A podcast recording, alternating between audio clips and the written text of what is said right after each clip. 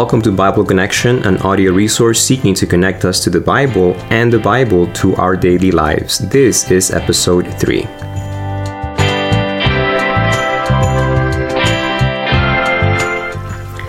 So we're going to continue through the book of Matthew, and now we're going to be jumping into chapter 2. And there's some things here that get tense right away. I mean, if we were tense with the genealogies, things get a little hairier in chapter 2, because we read about these individuals called magi, or wise men. That's a more accurate translation. They were not magicians. They were individuals that were very learned in many different sciences and arts, including astronomy. Of course, they had astrology mixed in there. But there were individuals that began to discern, between the reality of what was up there and the reality of we can't have these things really guide us. And it's interesting that these individuals come from the land of Babylon, where centuries earlier, a prophet of Israel had lived and left a written documents in the common language of Aramaic, not just Hebrew, which were kept in Babylon and most likely passed on to the oncoming kingdoms, especially because Daniel did not just live in the time of Babylon, but in the next kingdom, Persia, as well, and was very highly accepted and was very well known by the hierarchy, especially the kings. So certainly his writings would have been preserved as something special. And my thinking is that these writings also provided a foundation for these wise men to have studied time prophecies, which is something that we will discuss further. Matthew is rich in this subject, so we will have plenty of time to talk about that. In this brief meditation or insight, we have a contrast. These wise men from Babylon, pagans, Gentiles, are coming to look for the Messiah, the King of Israel, the King of the Jews. They have seen his star, they say, and we know it's time. He's arrived. Where is he?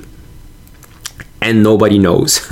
King Herod is left with mouth wide open. Something else that I want to clarify. Later on, we find out that they bring 3 gifts with them, but it doesn't say nowhere in the record that it was 3 of them. So the 3 wise men, that's just a good tradition, I guess, and it's not, sinful or anything like that, but it's not biblical either. They could have been more than 3, and definitely with a lot more retinue of camels and servants. They were very wealthy individuals.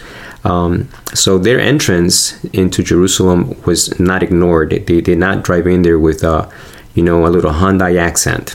I used to own that car. So they came in very well noticed, and they go straight into the palace, straight into King Herod's presence, and they're saying, "Where's the King of the Jews?" Which is a very tense thing to say to the king, because here's the king, and you're saying, "Where's the king?" And the king is thinking, "I'm the king." King Herod is now confronted with the reality: there's another king.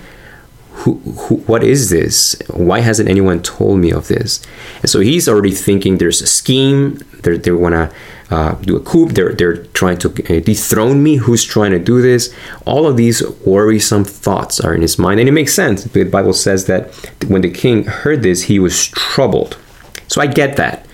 But what led me to study further and think and ponder is when it says, "And all Jerusalem with him." I can understand why King Herod would feel threatened and alarmed at the news that, hey, where's this king of the Jews when he is the king of the Jews? And so, yeah, Herod should definitely be troubled, but why Jerusalem? And I began to grapple with this.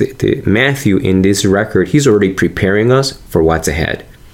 Jerusalem is going to be troubled with the birth of this king named Jesus, not because he's going to dethrone Herod or any other king for that matter, is because Jesus would come to save us from our sins. And as we will see throughout the Gospel of Matthew and the other Gospels, there is this great resistance to be saved from their sins. Jerusalem, especially the religious leaders, put up this great resistance to be saved from their sins, which is an enormous paradox, irony. You would think, right? My wife's from Puerto Rico, and a year ago we went to visit after the Hurricane Maria just plowed through the island.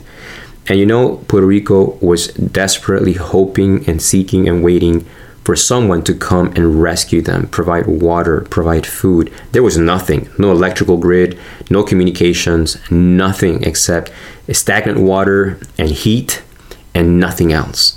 No supermarkets, no nothing. And the food that they had, because no electricity, no refrigeration, it just spoiled and rotted quickly. So it was a desperate situation.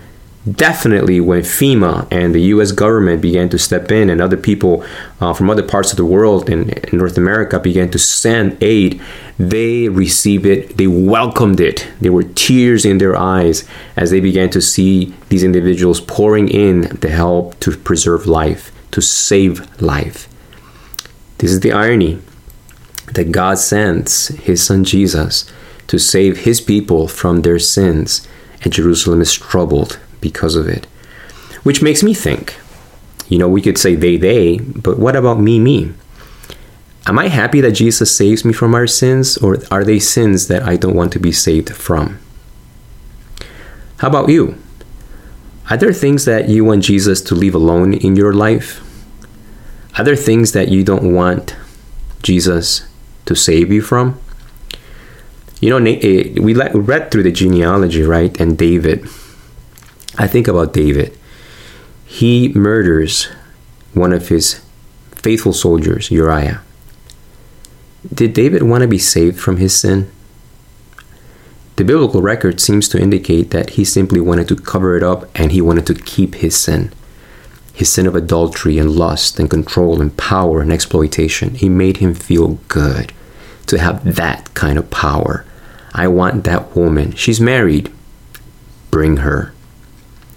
Power has an intoxicating effect upon poor, sinful human beings. And the biblical record points clearly that there are times humans don't want to be saved. But Matthew chapter 1 concludes with that awesome statement, Emmanuel, God with us. And though David did what he did and got to the point of murdering Uriah, God never left David. He sent a prophet named Nathan. And this prophet tells him a story that breaks David's heart. It's a parable. And David doesn't even recognize that it is God desperately trying to save him from his sin. So he creates a need. He comes at it from a different angle, totally unexpected to David, so that David allows his guard to go down and recognize, I have sinned. Those were his words. I have sinned. And I need salvation. You can read Psalms 51. If you're not sure what to read for your personal devotions, read Psalms 51. David wrote that because he was saved from his sins. He began to feel a need he never thought he really had. Hey, I've killed Goliath. Hey, I'm that little dude that no one expected to do great things. And look, I'm king now. But no one is exempt from being intoxicated by the things of this world, because all of us have sinned. All of us has this broken part inside of us. And pride, selfishness, and arrogance can quickly spread through our hearts and minds, corroding us. So the Gospel of Matthew is not about something that happened to people a long time ago. We can certainly relate. There probably are things in my life, in your life, we don't really want Jesus to save us from. Save us from these, Lord. Save us from being broke. Save us from health. Save us from, illness. But what about selfishness? What about my unwillingness to forgive other people, specific individuals? Do I want to be saved from that?